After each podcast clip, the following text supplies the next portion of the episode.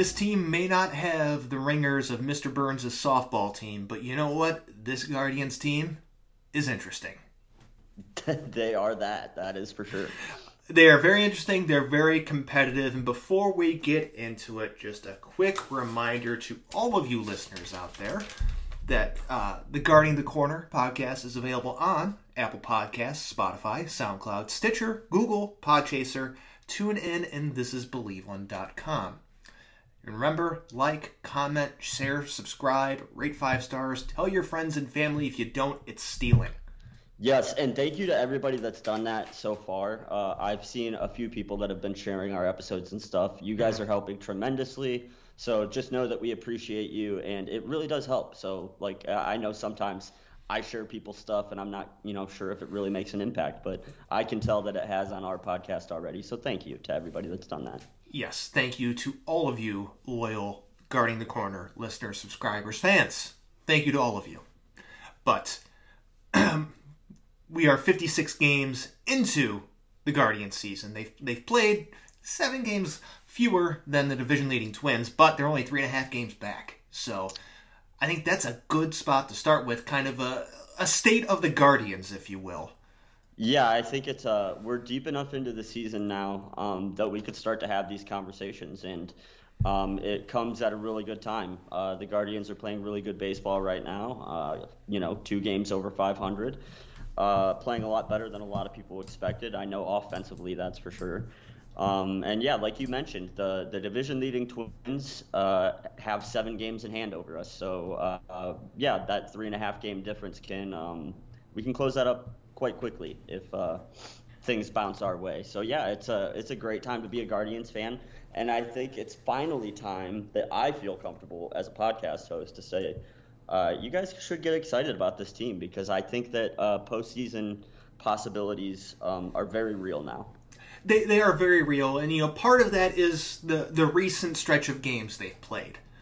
Uh, you, you look back going back to the end of May till now, they've played the Royals, Orioles, Rangers, and A's. Okay, not the most difficult stretch of opponents, but what they did is they took care of business, and that's the important thing. This was the first stretch where they won consecutive series because it was either a win followed by a loss or a split, then a loss. Mm-hmm.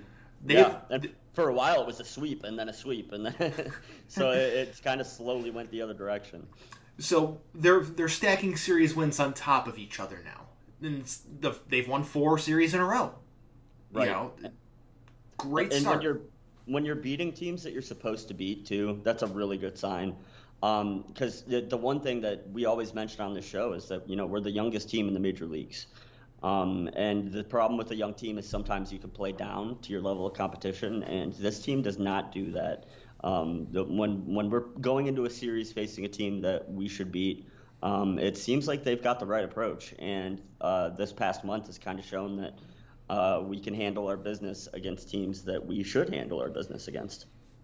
It has. Uh, these are the teams that you're supposed to beat. These are the teams that you come in, you take two or three, or three or four, or all three, or all yeah. four. You know, mm-hmm. those these are the teams that you know you had to you had to have these series wins, and they did. You know, right. you know, three of the four series they just played were at home. Fair. You know, they they started to climb back up in the, the games played at home number because they've been severely lacking due to a very um, large amount of postponements. uh, yeah, weather has not been kind to the Guardians, uh, so we haven't played very many uh, home games. No, uh, they up they, until that point. Uh, that is you know, that you look at the amount of games they played at home. They played 26 at home. They played 30 on the road. Uh, right. In comparison to the Twins, the Twins have played 34 games at home. Yeah, it's ridiculous. Um, so we, have got we've got some ground to make up, um, and those games in hand kind of make the, the, the standings a little bit funky, because um, that that three and a half game lead is a little bit closer than it looks, um, in my opinion. It is. It's it's it's much much closer, and you see the Twins. You know they went six and four over the last ten. The Guardians were seven and three. So advantage Guardians. Um, right. you know. Uh, well, not to interrupt you, but this is what you said last, you know, the last podcast that we did was that that's how you gain ground on this Twins team. We both said that a regression is to be expected, mm-hmm. um, but you know you can't anticipate a free fall. So the, the, key going in, you know, to this stretch of games was like, hey, if we could just do one or two games better than Minnesota and get back over 500, we'll be looking at a, a much different um, scenario, and that's exactly where we find ourselves. Um, we've we've kind of climbed right back into things um, since the last time that we aired. So it's just interesting to see how it's playing out. And, and even though it's it's not happening quickly, it's slowly but surely starting to balance out. Um, and the Guardians do have a, a seven run advantage in the run differential department over the Twins. So slowly but surely things are starting to level out. Um, I think that these two these two ball clubs are really close, the Twins and the Guardians. They are they are really close. Then you, you look at you know the health of the Twins. It has not been their friend lately. Um, Kenta Maeda, uh, just a few days ago, about a week ago, uh, he he was pushed back, or he's set to resume mound work in two to three weeks from a week mm. ago. Um, Royce Lewis is out for the year. You know, not good. Is the highly touted Twins prospect, uh, which I believe was his first game playing in the outfield, and he tore his ACL uh, yeah, that's just the worst luck. That's that's rough. Uh, you know, Jorge Polanco is currently t- day to day. Uh, they're without uh, Chris Paddack because he had Tommy John surgery, but that that was uh, that was about a month ago now. Uh, Randy Dobnak had a setback with his finger. You, you, they're just getting a lot of injuries. They're piling on. And, yeah. And usually there's a point that comes for a team that has overperformed like the Twins, because let's be honest here, they have. They've overperformed. Yeah, they're nine games over 500. Nobody expected them to be here. The the talent gap it closes when you're an overperforming team that's sustaining injuries. Things change quickly. I mean, just look at the White Sox. The White Sox are another team that have just they've dealt with their fair share of injuries this year. And you know, add on the incompetent managing skills of Tony La Russa and oh god, uh, uh, let's talk about that for one second. I know we're, we usually talk about the Guardians here, but uh, Tony Lewis has lost his mind, right? Yeah, I mean that was one of the worst decisions I've ever seen a manager make in game in my lifetime. I mean, it, it just completely puzzling. Uh, just trying to do too much is just it. That's what it felt like to me. It was the ultimate trying to be smarter than you are, um, and it it came back to bite him. I mean, they they got to do something, right? You, you would think that the the White Sox do something. I mean, yeah, because I mean, the, the expectation was that they were going to kind of run away with this division, and, and that the the Guardians and Twins and Tigers and Royals were kind of going to be, you know, at least a tier below them this mm-hmm. season, and that's not really what we've seen. You did mention that they've you know had some unfortunate luck with injuries and whatnot, um, but no, you're absolutely right. We, the expectations for this team are, are much higher and they are currently in third place in the division at 28 and 31 with a negative 52 run differential. Yeah, not good. No, that's not good. And you look at their injuries; they've had their fair share of injuries. Yasmani Grandal's on the IL, Tim Anderson IL, Eloy Jimenez IL. Mm-hmm. They and, had that stretch stretch of ten games too, where Tim Anderson could not make a throw to save his life. Oh, that that was rough to watch. Yeah, that, that was that was rough he had the yips, and their defense lost them a couple games early on this season, and, mm-hmm. and that that really didn't help. Um, but yeah, the you take the bad defense with the the injuries and everything else that um, they've just kind of they haven't been who we thought they would be. That's for sure. Yeah, they, they, they really haven't been. I mean, you look at, you know, for example, another team that wasn't, you know, where they thought they would be, the Angels, they fired Joe Maddon. Yeah, they made, they fired Joe Maddon, and uh, right after he got the Mohawk cut, which is one of the funniest stories I've ever heard.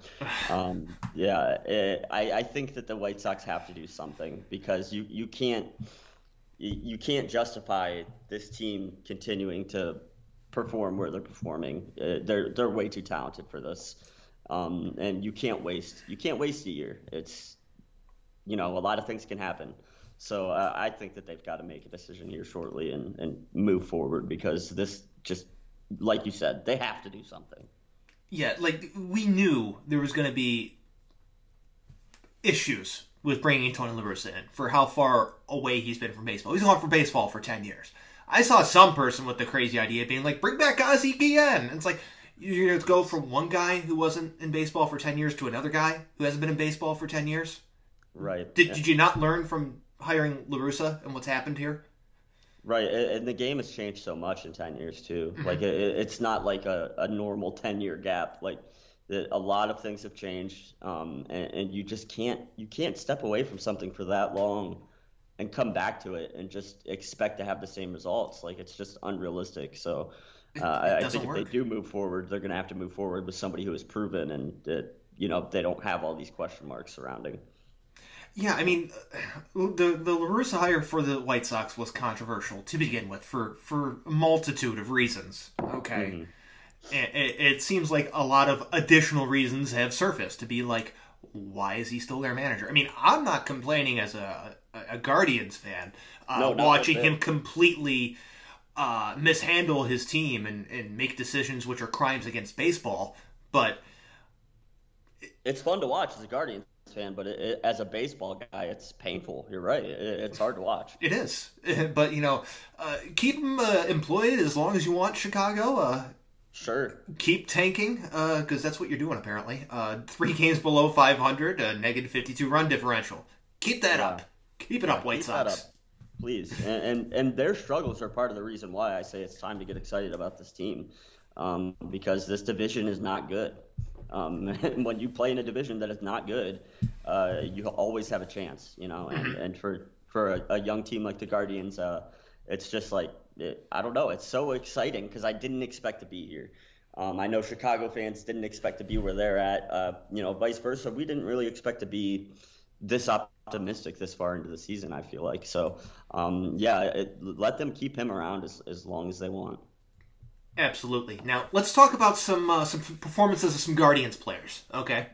Mm-hmm. Uh, let's start it off with the obvious. In my opinion, the AL MVP frontrunner Jose Ramirez. God, yeah. I mean, what what more can you say about him?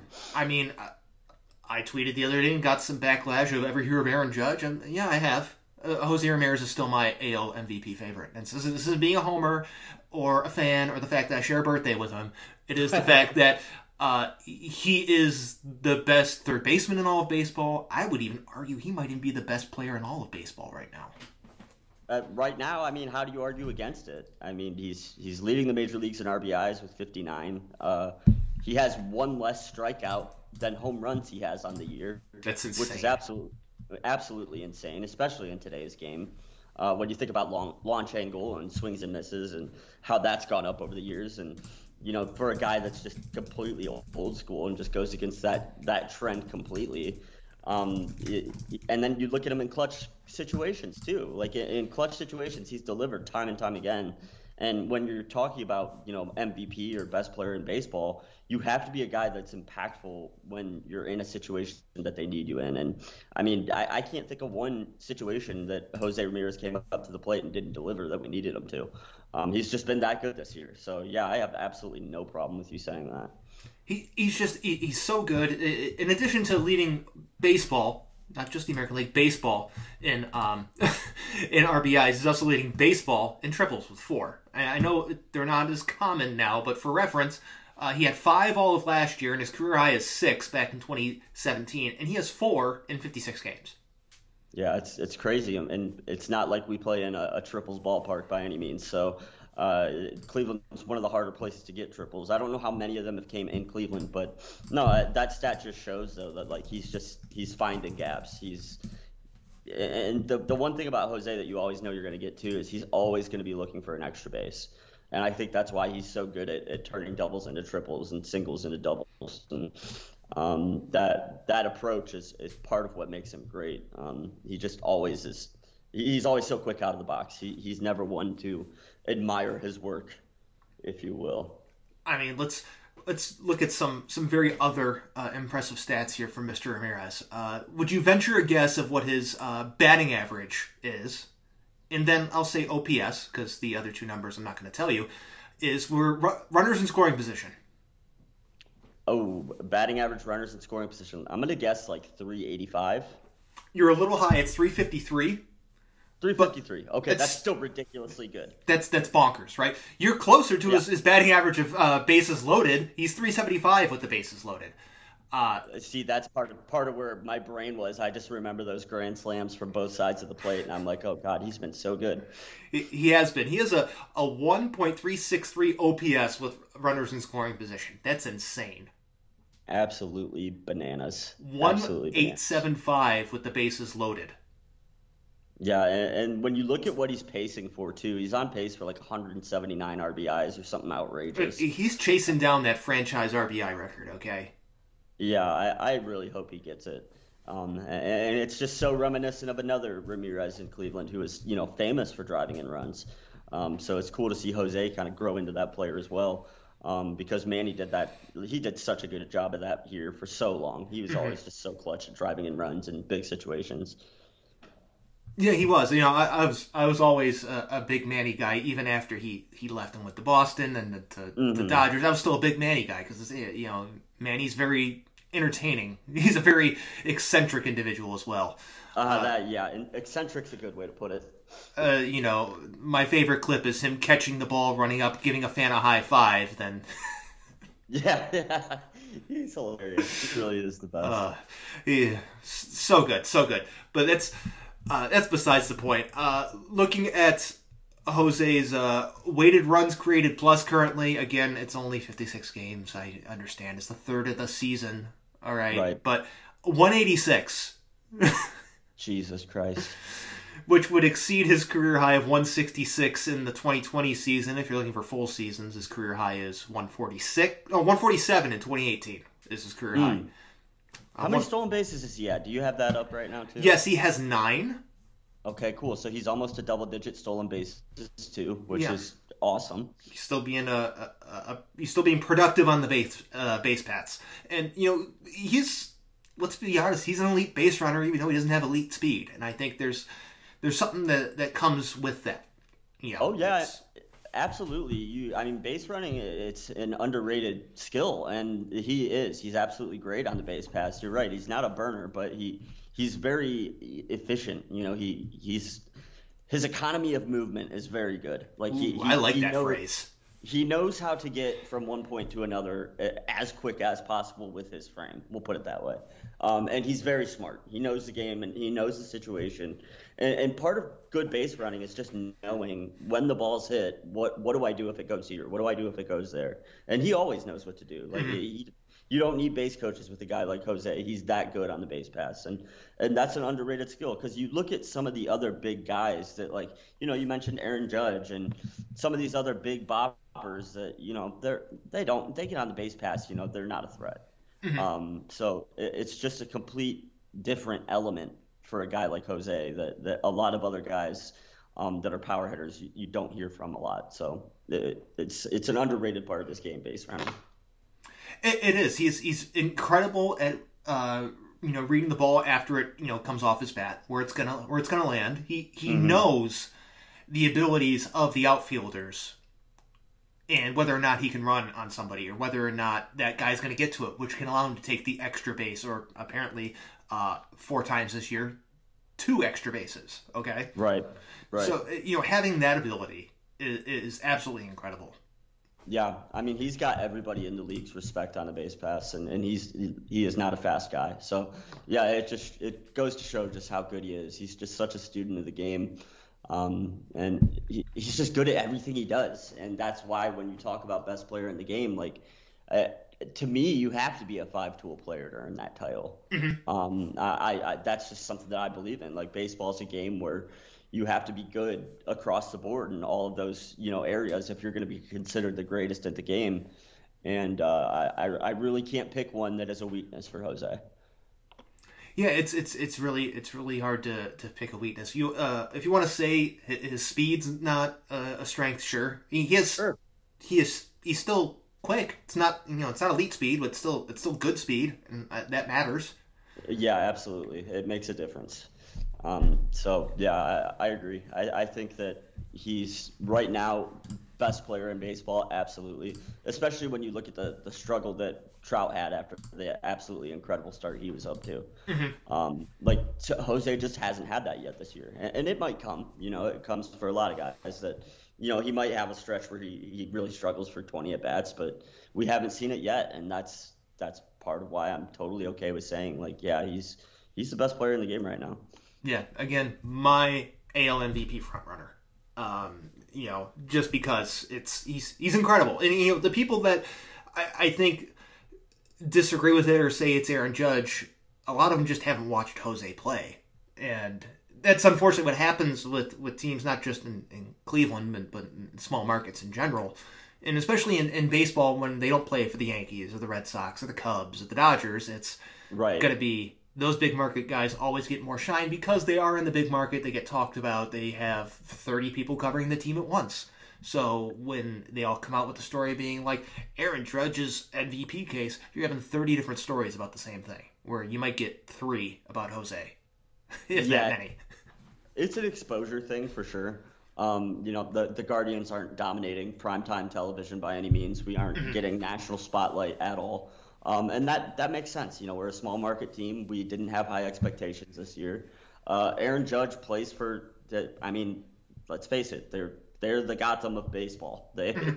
they they are the team, and right now they're playing outside of their minds good baseball. Um, the, this is the best Yankee team I've seen in maybe you know 12 years since they won the World Series. Yeah, yeah, absolutely. So uh, that definitely plays into people's bias towards Judge, and sure. Uh, and, and, a lot of people think too, like you know, to be an MVP, you have to be on a team that has you know postseason success or whatever. I, I think that's more so true for other leagues. It and less true, and less true for baseball. Baseball is such a, a numbers game. You know, like you you can you could separate yourself on a really bad team. I mean, look at Mike or yeah, look at Mike Trout. I yeah, mean, Mike Trout has multiple MVPs, and he's been to the postseason one time. Right, right. I mean, he does have the benefit of being in, in a much larger market, so that helps him as well. But yeah, I, I, I mean, think it, that those are the the main reasons that people aren't as high on Jose as they are on Judge. They just haven't seen him play, um, and, and I think that once once the season goes on, and if we do continue to be in contention for one of these postseason spots, you know, people are going to start to see what he's doing, and they're going to start to appreciate how great of a season he is having because the numbers right now are undeniable. It's it's just a matter of exposure. It's going to take time for people to kind of catch up to how good he is doing. Yeah, he's he's absolutely incredible on an absolute torrid pace. Okay. Yeah, and, think... and, and, let's be fair too, James. Like anybody that knows baseball knows how good he is right now. Oh yeah, sure we're talking purely the average fan. You know, the, the, average fan might go, yeah, Judge, of course, MVP Judge.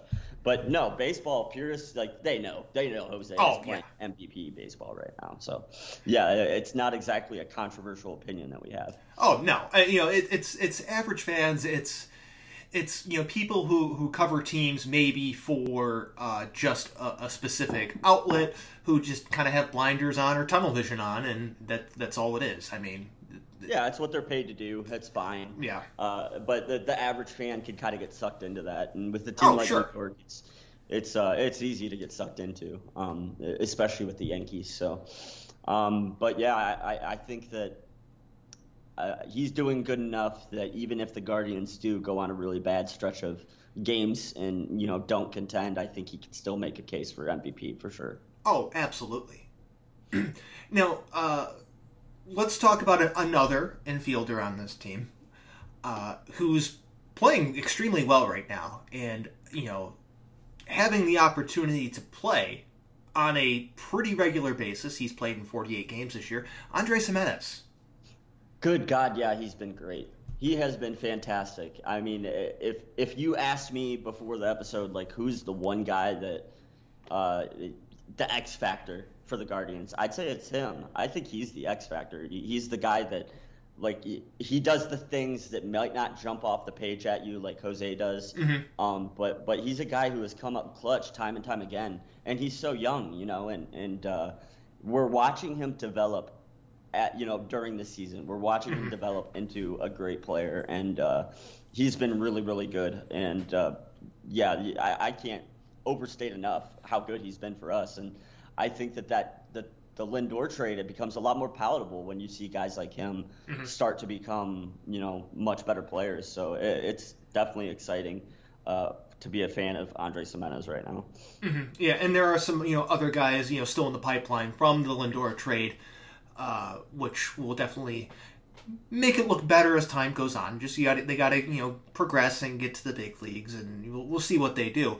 But Andres Gimenez is, is, is really good uh, right now. And every single time he does something incredible, you always just see a, a Frank Tank tweet uh, getting all mad about it. Oh yeah, or great. you know all the Lindorks out there that are just being uh, you know shitting on Lindor. I have never heard someone call them Lindorks yet. How is that possible? I, I live on baseball Twitter and haven't seen that yet. Lindorks. My friend, you need to be paying closer attention to uh, KFC and Clem and the We Gotta Leave podcast, my friend, because Lindorks. Okay. That's so good. That's so good. I, yeah, I've been more on the uh, Baseball's Dead Carrabis podcast train right now, so I've kind of ventured away from my typical Barstool content. Um, but that's great, Lindorks. It, it's it. so it's so good. It really is. But yeah, uh, why is why is Frankie such a polarizing player? I, I don't understand that. He's such a lovable guy. Is it just because of the Mets and the the nature of New York media and fan base in general? It's the I'll say it's probably the perpetual uh, eternal uh, negativity that surrounds the Mets, even though they have Steve Cohen as their as their owner now.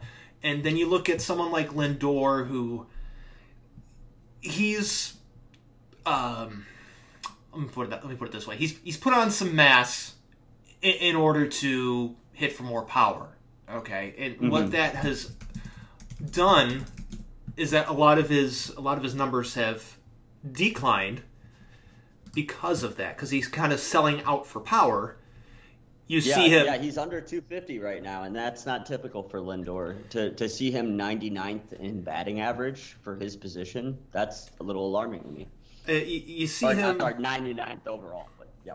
You, you see the you know the numbers he had in Cleveland before 2020, and those are really good numbers. I mean, sure, he you know 270 273, 277, 284 batting average in those three years. But 2020, he hit 258 and struggled.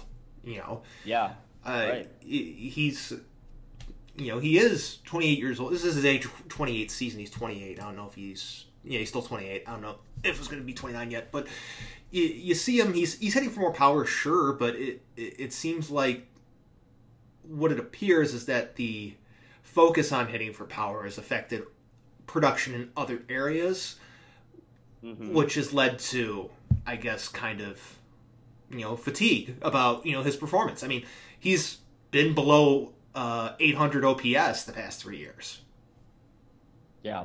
Okay. Yeah. So definitely underperforming. Sure, I'll give you that. Now, I, this is an interesting question.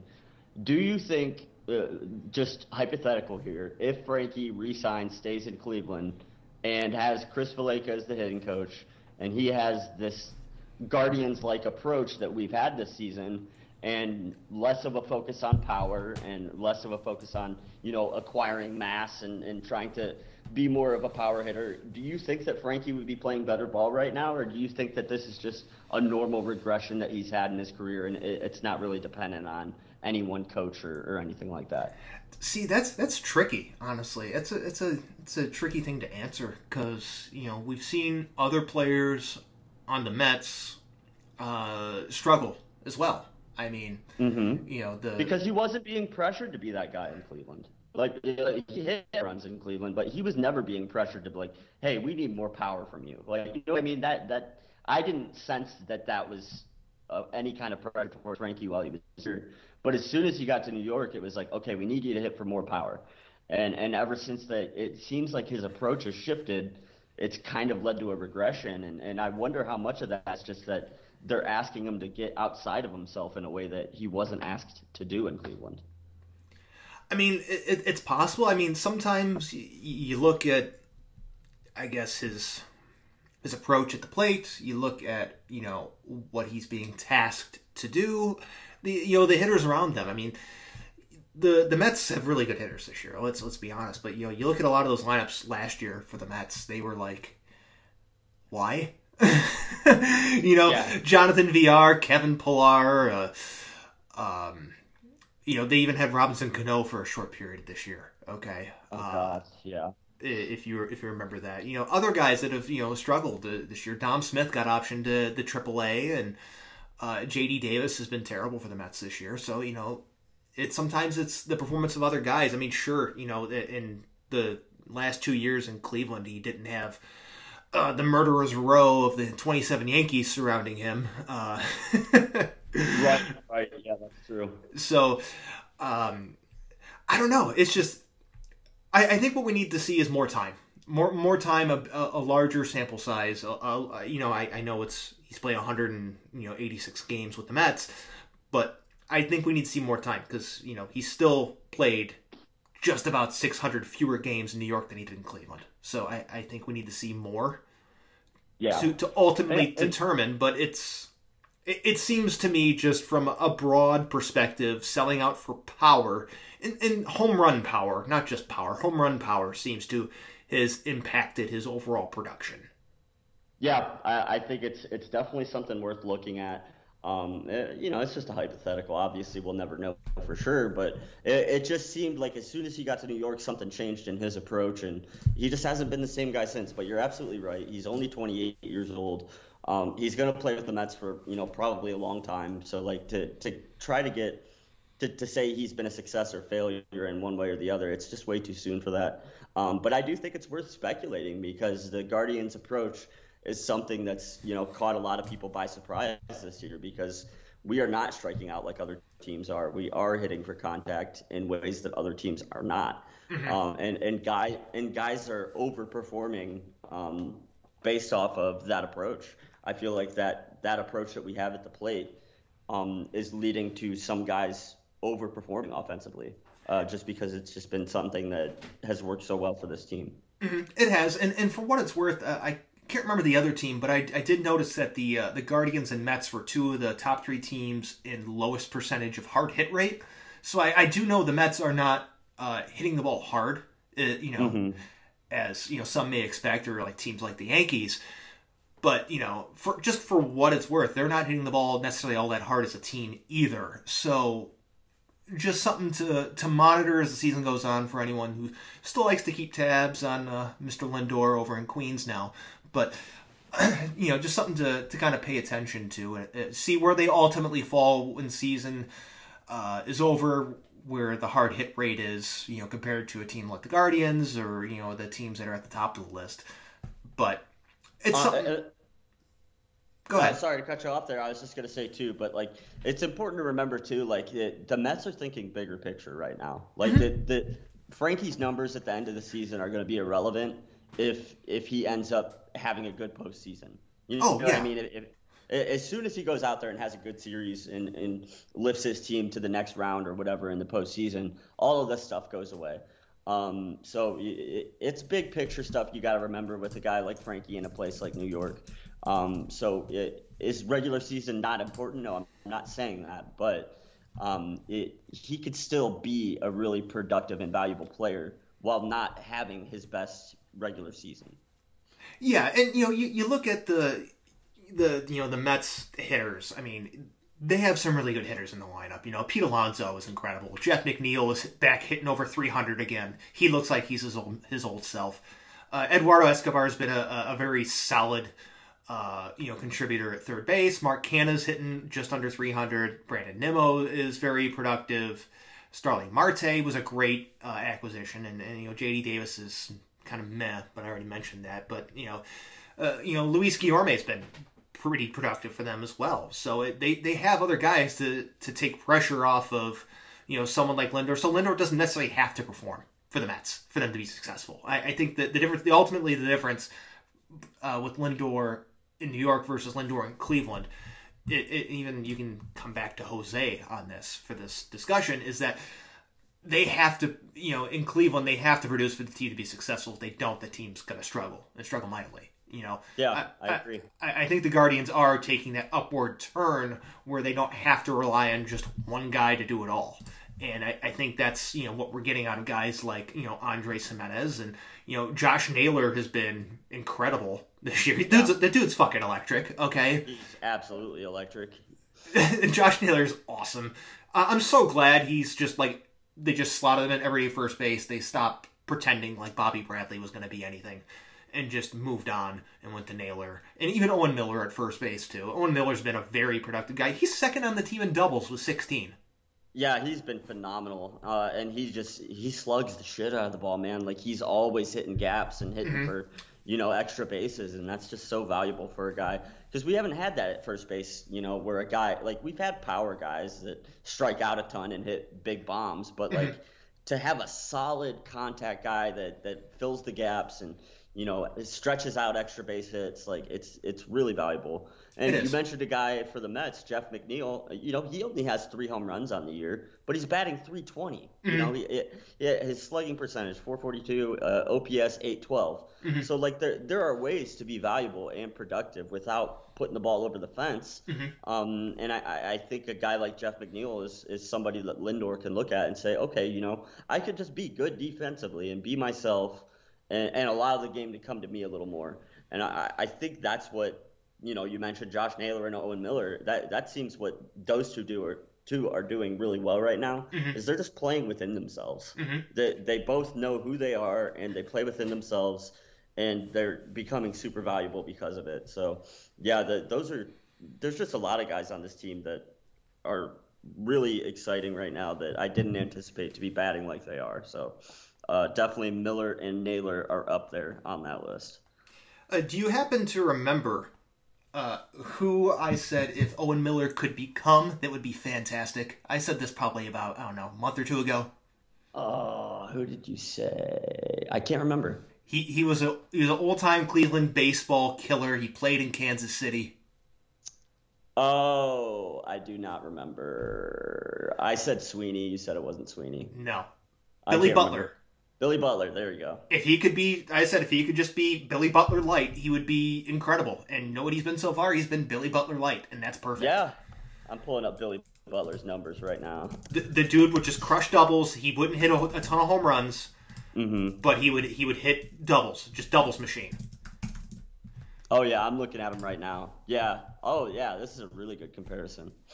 You know, just you know, he would always just hit doubles, and you know, I know it, it, again small sample size, whatever, whatever, whatever. It's only 50 games for Owen Miller, but he's on track to have over 50 doubles. Yeah, and, his career, career high for a season home runs was only 29. So he was never a guy that was hitting for crazy power. Um, so yeah, that's a very good comparison. Um, if if he could continue to be that for us, then I mean that's much more than uh, I had anticipated for him. So yeah, that's a really good comparison. I mean, that's what we've seen so far. I mean, sure, he's had his struggles, but, you know, he's a young player. He's only 25. Mm-hmm. You know, that's going to happen. You know, adjustments are made, then you adjust the adjustment, all that fun stuff. But 16 doubles, that's that's nothing to be like, you know, it's nothing to be like, no, not a big deal. 16 doubles is still impressive. Yeah, I, I, mean, if it was eight or nine doubles, you know, you could say ah, a couple of those might have been lucky, but no, th- those are serious numbers. That, that that's a lot of doubles for this point in the season. Um, so definitely worth noting. It is, and he's he's been a very he's been a very steady.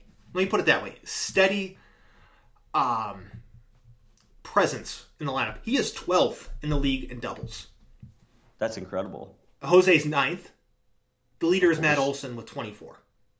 Ooh, wouldn't it have been nice to have him here too? the the the brief uh, uh, mention of the Guardians being tied to Matt Olson than him to uh. be tr- to him to go to Atlanta hours later.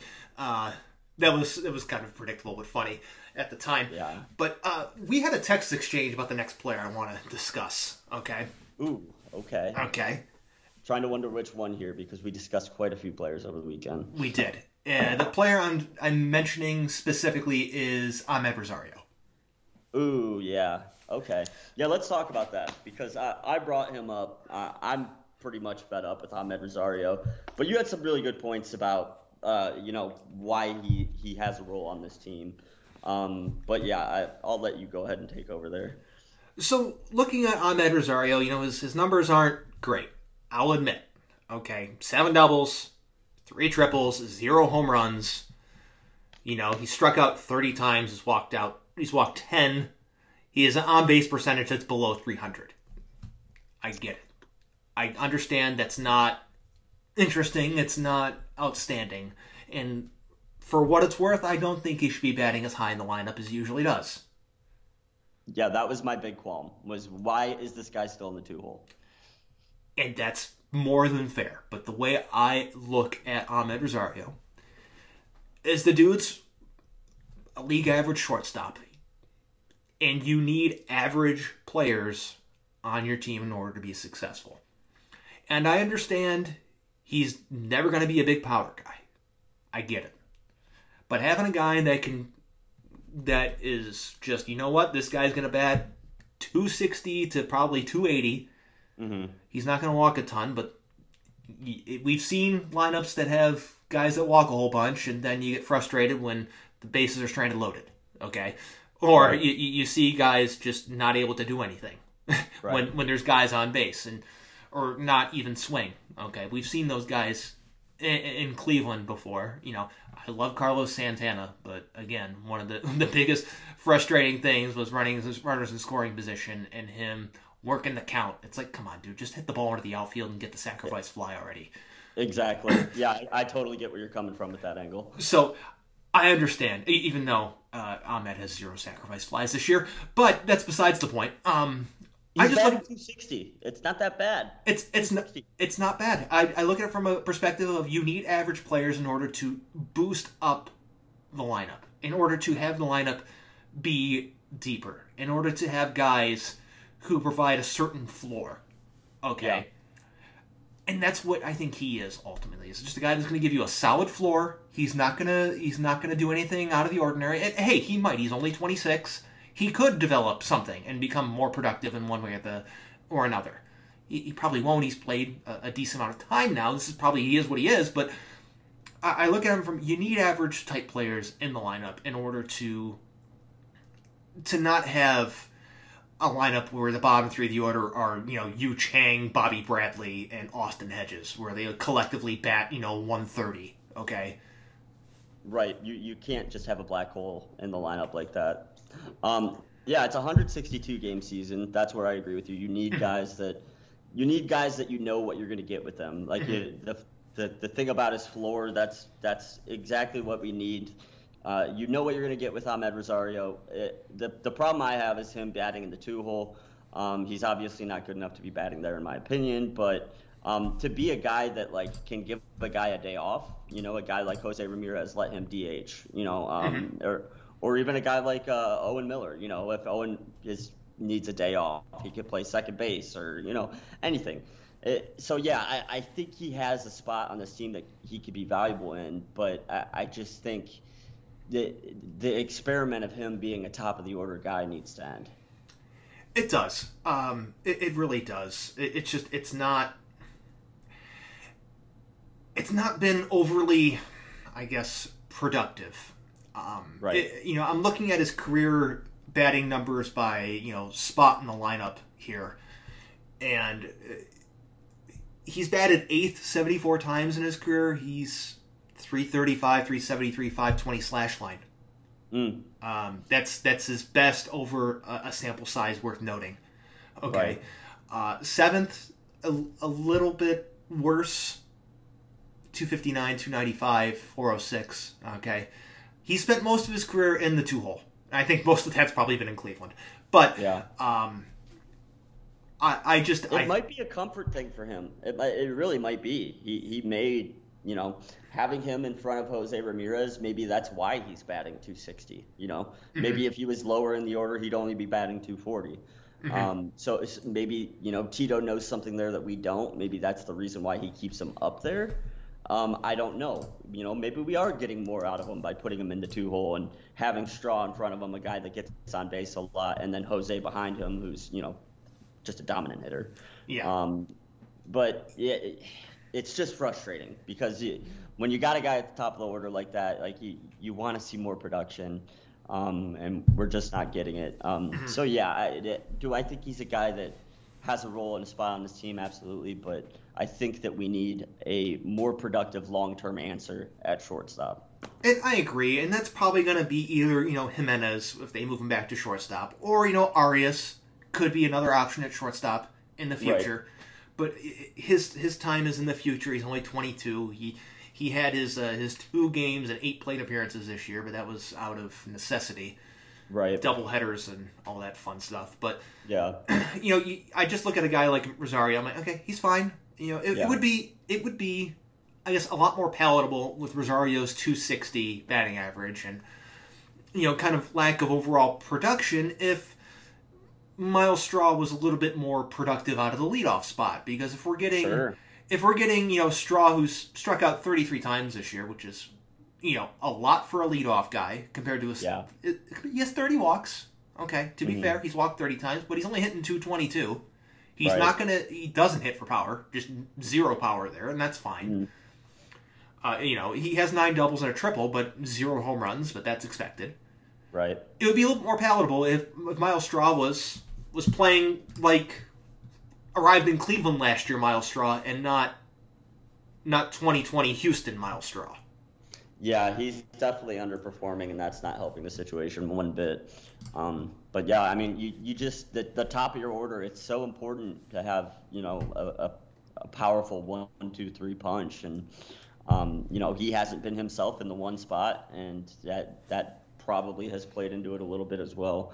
Um, but yeah, you just can't have back-to-back guys at the one-two spot with absolutely no you know, threat for slugging whatsoever, and neither one of those guys are slugging at all. So it's just frustrating. it, it is frustrating, and you know, uh, personally, I would probably consider moving Straw to the nine hole. Mm-hmm. Because he is he is fast, you know, having the you know, nine hole guy, you know, second lead off guy, whatever, you know, yeah, uh, you know, having him at the hitting ninth, he'll get much better pitches down there. He'll get better pitches, and he can bump up, uh, let's say, Steven Kwan to lead yeah. spot, sure. who is fantastic with with working the count, working a walk, much like Straw works walks, but the difference is, is that Kwan's hitting 50 points better than he is. He struck out 20 times less than he has. He right. has a home run this year. Yeah, yeah, he has infinite amount more.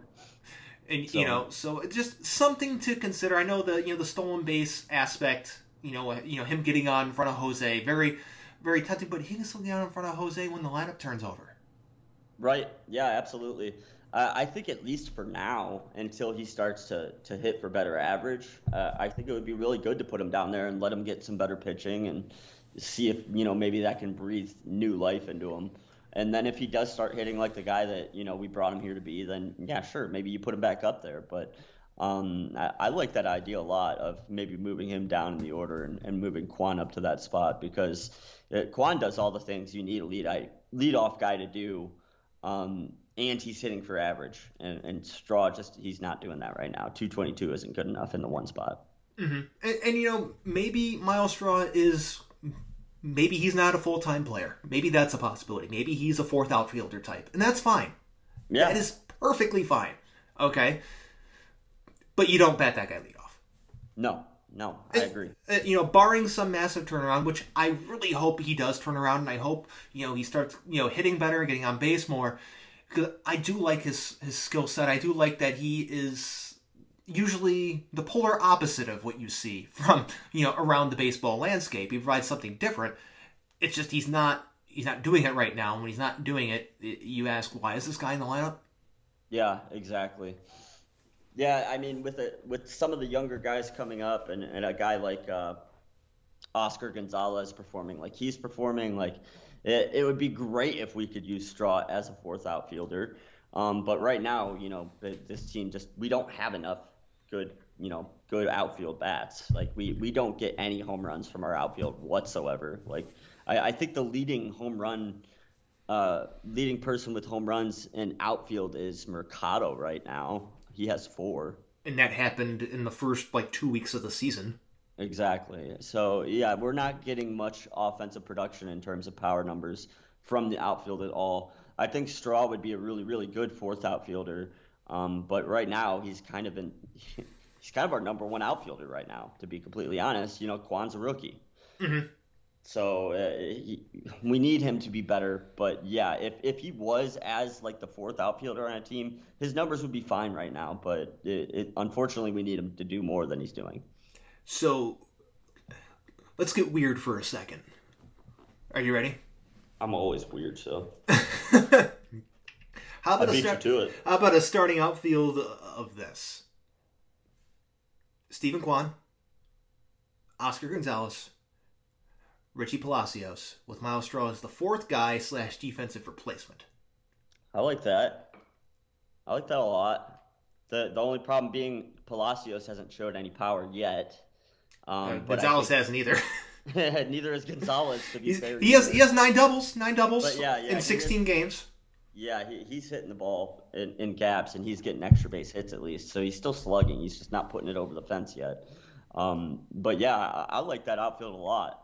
I, I just, I don't know. I just feel like this team needs at least one power bat in the outfield, and we just don't have it yet. I mean, it would be a, a lot more palatable, honestly, if yeah. um, if Franmil Reyes wasn't a complete waste of a lineup spot right now. That's um, part of the problem too. Is he just is not good. It, he has struck out 57 times in 35 games. Yeah, ridiculous.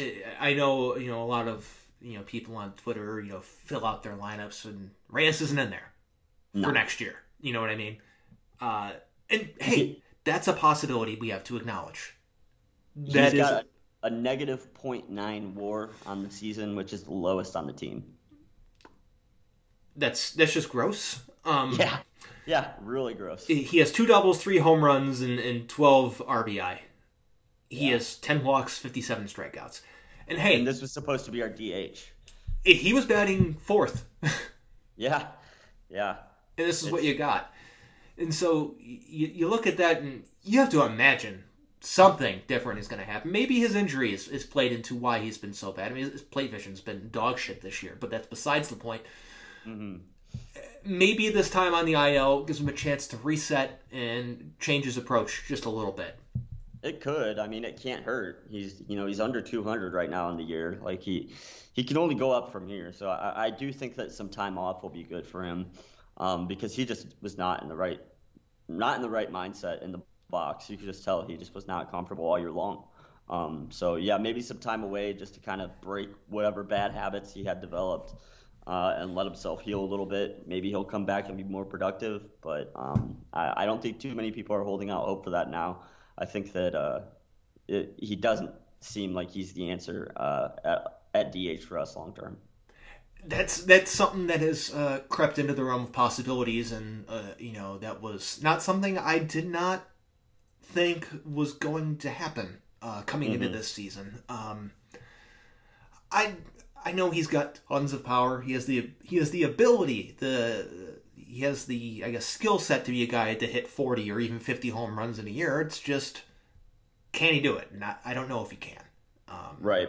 When he's not seeing the ball like this year, he's definitely not going to do it. Because um, that's where it starts. It starts with just you know being able to put the bat on the ball and seeing the ball in the strike zone, right? And he just he's not. You know, you could tell he's not seeing pitches and he's not comfortable up there. So yeah, we need to see more from him. But I, I didn't have him being under 200 uh, this far into the season and batting as miserable as he's been, and the 57 strikeouts in only 37 games is outrageous. Um, yeah, wasn't on my bingo card for this year. No, it wasn't for me either. So I, I look at, I just looked at something because I was curious. Games uh, that Franmil Reyes has played in, the Guardians are 16 and 19. That's awful. Games that he has not played in that would make them 13 and 8 drastically better without him in the lineup. So that's not good. Something to consider. I, mm-hmm. Again, it's it's not a lot of games. it's it's right. It's it's basically splitting. Uh, you know, their their you know fifty six game uh, sample or season so far, and mm-hmm. almost almost equal portions.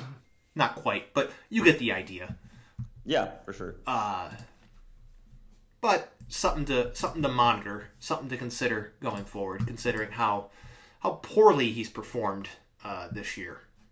Yeah, there's not many good things to say about his game at all right now. So uh, some time away will be good for Franmil. Yeah. So let's talk about pitching real quick uh, before we go into uh, you know kind of overall outlook for you know the rest of the week here. Sure. Uh, I I think uh, you know Shane Bieber is you know turned back into a, a form of Shane Bieber. He's not you know uh, he's not Cy Young Bieber, but he, he has a below three ERA. He's striking out almost 10 a, 10 a game. Mm-hmm. And, you know, his whip is, you know, down uh, at 1.1. You know, and it was concerning earlier this year when he wasn't pitching as well or pitching as, you know, with the same velocity. But, you know, things are trending in a better direction. Yeah, things are starting to trend in a much better direction for him. Um, he looks like the ace of the staff again, which is really important because that's what we need him to be. Mm-hmm. Um, he, we need him to be the number one guy uh, in terms of pitching on this team. Um, and he, he's starting to look a lot more like himself. Um, the velocity thing that you mentioned was concerning. He's been, you know, two or three miles per hour slower with his fastball this year. Um, I, I, think that's gotten a little bit better, but it's still down. Mm-hmm. Um, the the one thing that makes me feel a little bit better about that is that that seems to be a trend league wide. It is. Um, Shane Bieber is not the only one that's seeing that. I don't know how much that has to do with the baseball or whatever it might be, um, but he's not alone there. So it's it's not too big of a red flag for me that his velocity is down a little bit because um, I think that he can get that back up. Um, but the the most important thing is that he's going out there and, and delivering performances where he's going to get 10 Ks. He's probably going to go, you know, five six innings and put us in a really good position to win. Um, but but yeah, he, he's not Cy Bieber, but he's he's now pitching like Shane Bieber, and uh, that that's what we need him to be right now. That is, you know, another pitcher who's who's pitched well is uh, Triston McKenzie uh, this year. Yeah. The only real knock on him is is giving up the long ball. He's he's appeared in 11 games. He's given up 11 home runs. Mm-hmm. But you know, he, everything else looks you know fantastic. You know, from from that perspective, you know, he he's got 55 strikeouts. He's only walked 18 guys. It, he's got uh, you know his WHIP is is below below uh, 0.9. It's at 891. Mm-hmm. So that's that's very very impressive. Only allows you know five and a half hits per nine. Just the home run.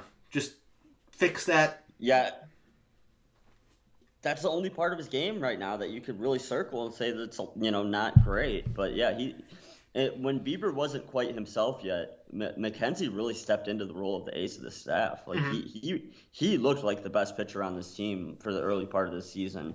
Um, so yeah, he's been phenomenal. Um, I, I, do still think that Bieber's going to end up, you know, being the ace long term on the staff, not McKenzie.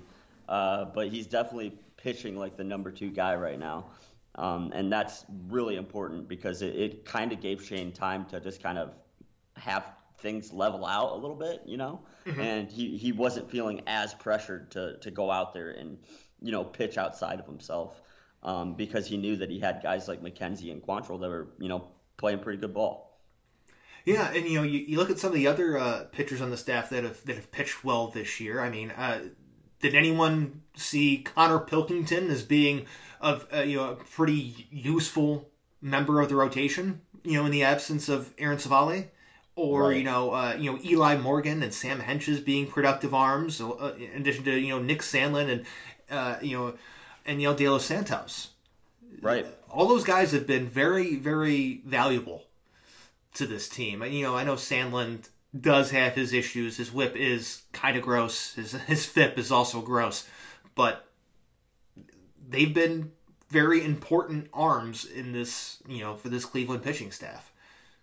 They yeah, they were guys that going into the season nobody had circled, you know, on, on the roster. Um, but they've been really really important um, arms in the in the bullpen and Pilkington in the starting rotation when we needed them there. Um, but yeah, like ha- having a guy like uh, Sandlin and, and, a guy like uh, I'm sorry, who was he? Enyel, that's his first name, De Los mm-hmm. Santos. Like yeah, we weren't expecting all that much, you know, from two those two right-handed arms in our bullpen, but they both have ERAs under three, and it's you know they're pitching really well. So.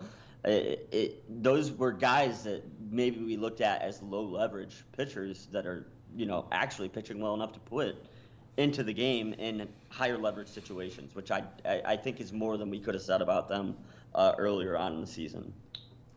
You know, it, it is because you know they're they're keeping up or even possibly even exceeding the amount of innings that you know uh, Twitter's least favorite reliever Brian Shaw has. Um, yeah. Where's he at? He's got what 19 innings on the year. Yeah, you look at Morgan. He's at 28 and a third. Stephan's Stephan's terrible, but he's got 22. Sam Hentges has got mm-hmm. 20. Sandlin 17. De Los Santos 16 and a third. Mm-hmm.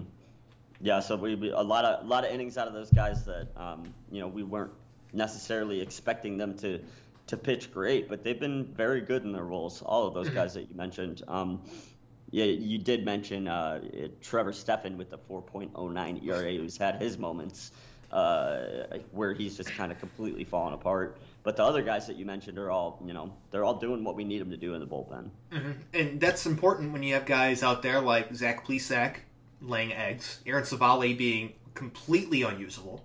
Mm-hmm. I mentioned Stephan. Uh, Anthony Gose being like, okay, this is a guy they have on their team. Um, yeah, and he he sees he sees the field uh, occasionally. uh, you know, so you look at those guys, and you know, getting the production from the other ones when when you need maybe a bailout of Plesac, who a lot of times pitches one inning too many, or yeah. uh, Civale, you know, having an ERA close to eight. ridiculous, absolutely ridiculous. So it, it that helps, I guess, uh, take the pressure off of everyone else a little bit when you have everyone else stepping up so Plesac, Civale, Stephan don't completely destroy your pitching staff for the next day or series. Yeah, absolutely, and, and it's uh, it, it, makes Connor Pilkington's performance even more important um, because those two guys have not been uh, very productive pitchers for the staff.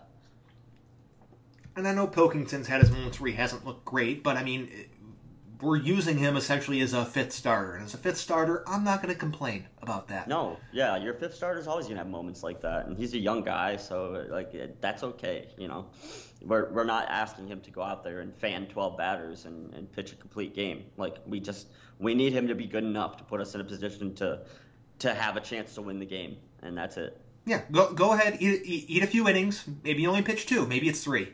Maybe sure. maybe you have a good outing and you go six or seven. But even in some modified opener role, if that's what they use him for, I'm more than happy with that. Okay. Yep. Uh, have him piggyback with Eli Morgan to handle six innings of a game. Okay. Yeah. Do yeah. that.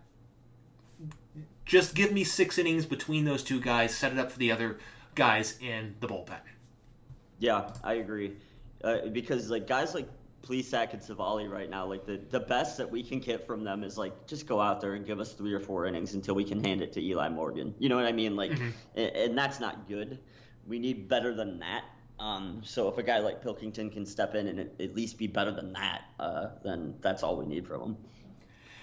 Yeah, pretty much. Um, let's let's look uh, forward to the rest of the week here. Okay. Sure.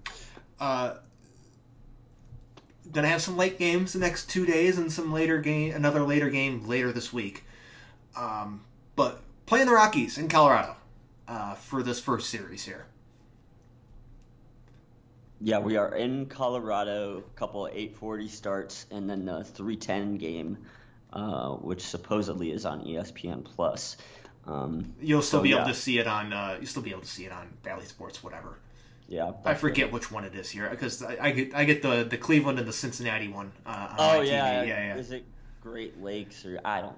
I, I, don't care. It's a Bally Sports that shows the Guardians and yeah, and the Cavs. know what we're talking about. Yeah, yeah, yeah whatever one that is. Uh, but yeah, they're playing the Rockies. Uh, the Rockies stink. yes, they do. This is a, se- a series that we should win. You know, you you don't. I don't like to throw around the terms "must win," but this is a weird a series that they should win. Okay. They should, and when you look a little further down the schedule, uh, we've got some better teams uh, that we're going to be going on the road to face. So mm-hmm. it's even more important that they they start this road road stretch off uh, on a positive note. Um, because it's a, a, little bit of a grueling road trip. You know, they've got the Dodgers and then the Twins next. Uh, so you've got one of the best teams in baseball and then the best team in, currently in the division on the road.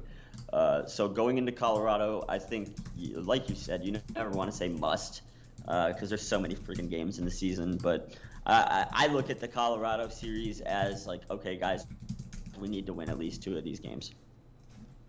Yeah, take take like like, we said before, take two of three. Sweeps great. Mm-hmm. Take two of three. Okay. Yeah, definitely. But you cannot afford to go to only win one to two against Colorado and then hit the road to Los Angeles to play the Dodgers.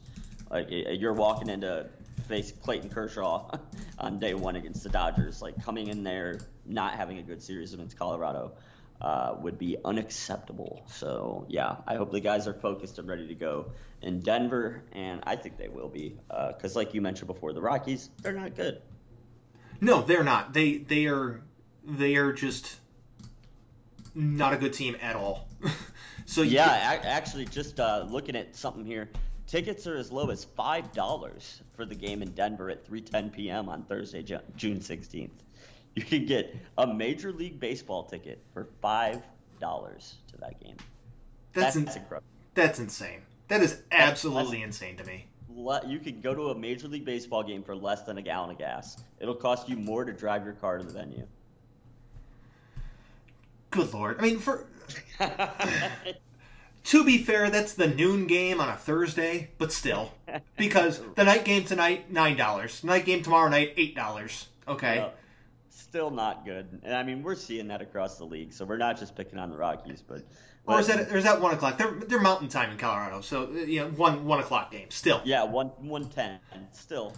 We'll My point remains. It's a day game during the week, but yeah, even those those normal start times, uh, yeah, eight dollar tickets, ten dollar tickets, it's pretty crazy. I mean, that's you know, um, it's depressing when you see it just from an overall baseball standpoint of you know games that cost nothing. Uh huh. You know, but at the same point as you know, when those games are in Cleveland and I, uh, a consumer, can buy a, a ticket for a very low amount of money, I'm not mad about it. No, not mad one bit. Uh, it's it's better for the fan for sure when you get better price tickets. So, um, but yeah, I, I wanted to shine a light on that because it really just kind of drives home the point that Colorado's not good and we need to beat them. Oh yes. this is going to be a tough summer for the Guardians. Like the, the, the summer schedule is not friendly. Uh, there's some really big big market teams, uh, uh, divisional opponents on the road. Like they're there's some series that are going to be really tough for a young Guardians team. It, so I, I, I, think a series like the Rockies series becomes even more important because it's like you know we we're not going to get any reprieve for the rest of the summer until about July. So. It, it, even still, I mean, just just to mention real quick, their upcoming series it's it's the Rockies, it's at the Dodgers, at the Twins, versus Boston, then five at home against the Twins. Thank you, mm. postponement, rain delay games then right. against the Yankees for their annual trip to to New York, where or annual trip to, to Cleveland, where it becomes uh, a Yankee game essentially. Essentially, where yeah. they're doing goddamn roll call in the bleachers at fucking Progressive Field. Okay. Yeah. Thanks a lot, LeBron. then at Detroit, at Kansas City versus the White Sox versus Detroit. Then it's the All Star break. Yeah. There are some winnable series in there. I will say there are. Mm-hmm. But Yankees, Red Sox, Dodgers. That's tough. Scary. Yeah, D- Detroit's been kind of a pain in the ass for the Guardians so far this year too, and and who knows where the White Sox are going to be in the middle of July, a month from now. Uh, maybe Tony La Russa is not their manager anymore. Maybe he he did some Joe Maddon fire up the boys magic. Maybe he did some magic that got himself fired, like Joe Maddon yeah, did. Okay. That that team can look hundred percent different by the time July 11th rolls around and we're mm-hmm. playing them at home. Um, so yeah, the, the, this summer is going to be very interesting. Um, but yeah, the Yankees are absolutely on fire right now. We know about them. Uh, the, the Tigers always give us trouble, and we have to play them on the road. So you know, when you go on the road for a four-game series uh, for a divisional opponent, even if it's not the best opponent, you know, it's a four-game divisional series on the road that's not easy. So um, yeah, I hope they take care of business, and a, a, sweep against the Rockies would be great, but definitely come away with at least two. Yes, give give me two, give me two, and you know then we'll talk about playing against the the Dodgers or you know the the Red Sox upcoming up. because I, I, I just think we need to one series at a time look at it from that perspective and and just be like okay. Yeah, we have to uh, with the team as young as we are. Like they they really need to take things in small bites. Like I really hope they don't start looking big picture because like even though big picture is becoming a reality for this team, I think that they need to keep like everything just kind of nearsighted and focused on you know just one game at a time, and and because that's how this team is going to make the postseason. We're not a team that's going to go out there and hit a bunch of home runs and go on a hot streak. Like we're going to have to grind. We're going to have to stay within ourselves. We're going to have to beat the teams we're supposed to beat, and just you know do our damnedest on the road against some of these tougher teams because uh, you know we're not going to get much of a break with the schedule coming up. So, no, absolutely not. N- not going to get a break at all. Um, and with that, it's it's time for some trivia. Ooh, I forgot to give you a trivia question today. So why don't you ask me first while I look up yours? Okay, that's perfectly fine. no, I'm serious. Um, we're gonna get into some Rockies trivia since we're playing the Rockies. Okay. I like that. Okay. So I, am gonna I'm gonna give a uh, give you a couple here. All right, just to give you some extra time to find a trivia question. Sure. Who is the all-time leader in hits for the Rockies? Mm. All-time leader in hits. It's a hitter's ballpark. It is. I know that. Uh, let's see. They've been in the league since. Is it Todd Helton? It is with 2,519 yeah. hits. That was the first name that came to mind, Todd Helton.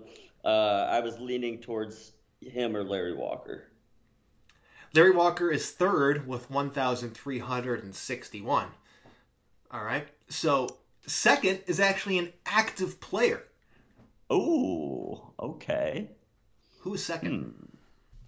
So that would have to be. Oh man, I don't want to get this wrong right before we play them. uh, Jesus Christ. I don't know. I don't know. I, I really I don't know who it could be. Who's even been on that team for that long? God damn. Um, I, I I don't know. With, I'm at a loss. With 1,505 hits, it is Charlie Blackmon. Okay, I guess it had to be Charlie Blackmon. Yeah. I, I, I, I did allow some leeway for a possible answer by saying active player, not active Rocky but it's it is an active Rocky. Oh. So I could have I could have given you some other opportunities to go with maybe Nolan Arenado or DJ LeMahieu. Yeah, yeah, yeah. But if I, if I, knew it was an active Rocky, that would have made it a little bit different. But yeah, active, okay. active, active player there. Okay, so for your trivia question, then, why don't we keep it in Colorado? Okay. Okay, let's let's keep it Colorado based here. Oh, I like this one. I really like this one. All right. Which of which of these players was not on the Colorado Rockies expansion roster in 1993? Oh, fuck. So, Andres Galarraga, A, Larry Walker, B, Darren Holmes, C, or Dante Bichette? D. Mm. I'm gonna go with Larry Walker, even though I feel like it's wrong. I am going to let you know as soon as this dumbass quiz bot reveals the answer to me. I just lost my page. Uh, okay, okay, okay, okay. Here it is. Here it is. Number it was question number two. So start. The, there's so many friggin' pop up ads on all of these. Uh, the answer is Larry Walker. Boom. Larry Walker was not on the original expansion roster in 1993. Darren Holmes, Dante Bichette, Andres Galarraga, all on the roster. So there we have it. Yeah, I just pulled up the I just pulled up the '93 Rockies uh, roster here. Uh-huh. Uh, starting catcher for the '93 Rockies, Joe Girardi. Joe Girardi. Joe Girardi. That is a really interesting trivia fact. I'm writing and, that down. And appearing in nine games at the age of 25 at catcher for the Colorado Rockies, Eric Wedge. Eric Wedge as well? That's hilarious. Wow. Yeah. Yeah. I didn't realize that it's been that long for the Rockies. It still doesn't feel like they've been around since '93. No, I feel I feel like they're a, a team from like '97, like uh, the Diamondbacks. I, I, still look at them as one of the newer teams in the league, and, and they've it, been around for almost 30 years. But yeah, it's crazy. Yeah, you know, when it's an expansion team and when you're you know uh, a child, it just seems like they're never going to be, um, you know, a, a, team that's considered established. It's always gonna be like, oh, they're they're an expansion team. Mm-hmm. You know, you, you look at you look at them and the the Devil Rays and the Marlins, and you just look at them and be like, no, they're expansion teams. Right, right. Yeah, 30 years is a long time. They, they're they've been in the league long enough now to have some real history. So, um, yeah, uh, they they don't have the benefit of the doubt of being a newer team anymore. 30 years is a long time. It, it is, and it doesn't help that you know there are you know two of the other teams in there have have won World Series, the Marlins and uh, the Diamondbacks.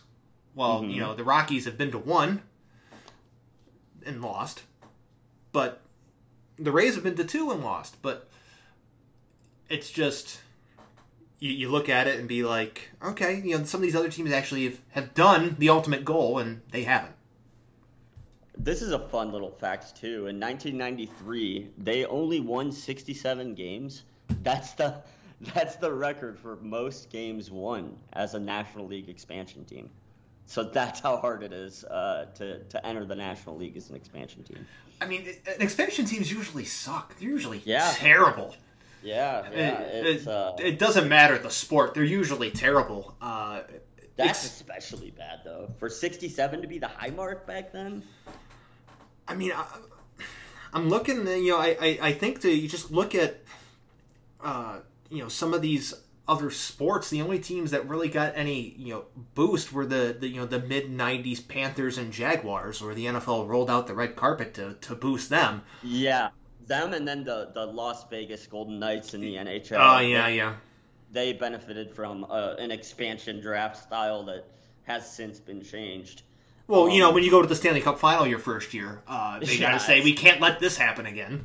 Yeah, yeah, they they tried some things with the expansion draft that they didn't before, and uh, it, it overcompensated. We'll put it that way. And, and, so, unfortunately, usually the the gut reaction is to do the complete opposite and undercompensate. Yeah, um, exactly. So you don't have uh, you know teams getting multiple first round draft picks in the NFL, or you, you don't open up this completely un, unheard of style of of expansion draft that has never been done since. Yeah, yeah, it's bizarre what they decided to do there, but um, yeah. So Colorado Rockies, thirty years of history already. God bless them. Can't I, I can't believe it. I, I really can't. I'm never going to believe that they they've been around for as long as they have. Maybe it's. I mean, if they win something, because I look at the Diamondbacks, they're. I don't look at them as you know, they've won a World Series. I don't look at them as being this established franchise. Same with the Marlins. No. And, yeah, you know, same. The, the Marlins changing their identity every five years doesn't help either over the past decade. No, that they need to cut that out. They need to find something and stick with it. But whatever they have now, just complete side note. I know we're just off the rails here, but uh, I hate their uniforms now. I hate too. I hate their I hated their last edition of the uniforms. I know I know Marlins man was quite fond of them, but I did not care for those ones either. Yeah, I I don't care for those either. Um, I, I mean, I, I applaud them for trying like different color schemes and things like they've done, but like they just they just keep missing, and, it's a it's a bummer because like Miami is so full of culture and stuff. Like you feel like they'd be able to get it right, and it would be really great, but they just can't. Their their current logo just looks so muddy. It's it's hard to read. You know, yeah. just it you know logos that are just kind of hard to read. Like remember the old Lions logo, Bubbles the lion, where you couldn't really tell it was a lion. Uh, yeah, yeah, that, uh, that was ridiculous. That that's what I get out of the Marlins logo. It's just like, what am I looking at here? Then they have those black uniforms. It's got black lettering with some outline on top of a black. Like, what are you doing? Yeah, they they just they're constantly doing too much. They need to simplify things. Thanks, Derek Jeter. Yeah, thanks a lot, Jeets. I love Miami though. Miami's one of the greatest places on earth. I, I, I feel bad because they they should, they have a great really do have a great fan base down there. Like Miami's actually a really cool sports town. Um, especially with all like the mixed culture down there and stuff. It's it's interesting. Like mm-hmm. baseball is huge in uh, in Florida because it's a lot of Cuban population. Mm-hmm. Um, so yeah, it's it's it's a team that like it should work down there. I, baseball should work great down there, and it just hasn't really worked out great for them yet. So hopefully they have success or success going forward. Uh, honestly, rebrand changes don't help their don't help build a fan base. Okay, no, exactly. But they need to do it again. They really do. They, Everything about their current uniform set is wrong. Yeah, I agree, and, and I hate it. So with that, I think this is a, a good a good way to put a you know nice little bow on this episode of guarding the corner here, making fun of and telling our distaste of the uh, the Marlins uniforms and. it's a great well, way to they end stink. this. I mean, yeah, they suck. So I don't think we're gonna get much backlash on that. Oh no, they're they're, they're bad, and the team's kind of bad too. So, real quick, I do want to say you mentioned the other day uh, the Angels mm-hmm. City. Edition uniform. How good are they? They are really good. They yeah, are fantastic. They, they, got they got it right. I really like that. Uh, I liked the number in the baseball diamond too. I didn't mm-hmm. think I was going to like that, but that was kind of cool. It was a nice little touch. Yeah, they, they, didn't go over the top with it. Yeah, they they just it Real just it feels California. It has those vibes, and that's that's what you want to do with a uniform like this. Yeah, it, it, gave me Beach Boys vibes, you know, like it, California culture type thing. So it, it hit, and that that's something I think that the Marlins need to keep in mind is like Miami's such it's got such great culture down there. Like, just listen to the people. You know what I mean? Like, I feel like if they let the people decide, that they would come up with something really good. Yeah, I, I mean, there's there's nothing wrong with embracing some of the colors that they've tried to embrace and incorporate. Mm-hmm but they're just do not. it in a different. Yeah, you gotta do it in a different way. Do it a different way. Do it a different way because yeah. they're not doing it right. right. Uh, I, I I don't know. Go go look at a whole bunch of '80s things and, and, and do that because it's Miami's very 80s esque. Let's be honest here. Color scheme, color wise. Go, go play yeah. Grand Theft Auto Vice City for a while. Just kind of like look around and see how everything is is put together there template wise, and, and yep. come back and, and, and reset it. There you go. I, I think that the 80s neon vibe is perfect. They need to em- embrace that somehow. The Vice City, yeah, that, that that's like a really good vibe. Yeah, I would love that. Literally, just copy the Miami Heat Vice uniforms that they had. Just copy those. Yep. You don't even have to be original. Just do that. Yeah, do that. I, that color scheme's beautiful. Everything. Yeah, I like that a lot. Those look really good. Like, if you don't want to have pink, that's fine. Okay, so let me ask you this: since we are a third through the, you know, we're a third of the way through the season. Mm-hmm. Uh, how about Guardians branding? How do you feel about the flying, the flying G baseball logo? Has it grown on you, or do you feel still think it sucks? It's grown on me a little bit, but I, have made this comparison to you via text before. It just reminds me of the P wing from Mario. Same, yeah. I, I get P wing vibes from it too. I still get that vibe. Uh, you know, I, I look at it, it it still feels a little clunky overall. It feels. Okay, so to here's the, where I'm at with it. The whole set is a little just. It almost feels unfinished to me. Okay, where I'm at with it, I've embraced the, the Diamond C. Mm-hmm. I like. I like it. The Guardians, the the the regular Guardians across the front of the jersey. Really like that. Like the font. I'm okay with all that. But this flying G baseball logo has to go. We got to change this. this one needs reworked and reimagined. It's still just too much for me. Like it's something about it I don't like. It it just feels like '90s clip art to me from Microsoft Word. I mean, um, it, so it yeah, is. keep everything else. Keep everything else. I'm fine with all the rest of it. Just reimagine this lo- logo. I think they yeah. have the right idea, like embracing the the statue, you know, style with the wing and whatever, but the baseball's just corny. Yeah, they just need to make some adjustments. Adjustments are fine. They are. Yep. They they they really are, and that's okay because sometimes when you're going through a reband, a redesign, you stumble along the way.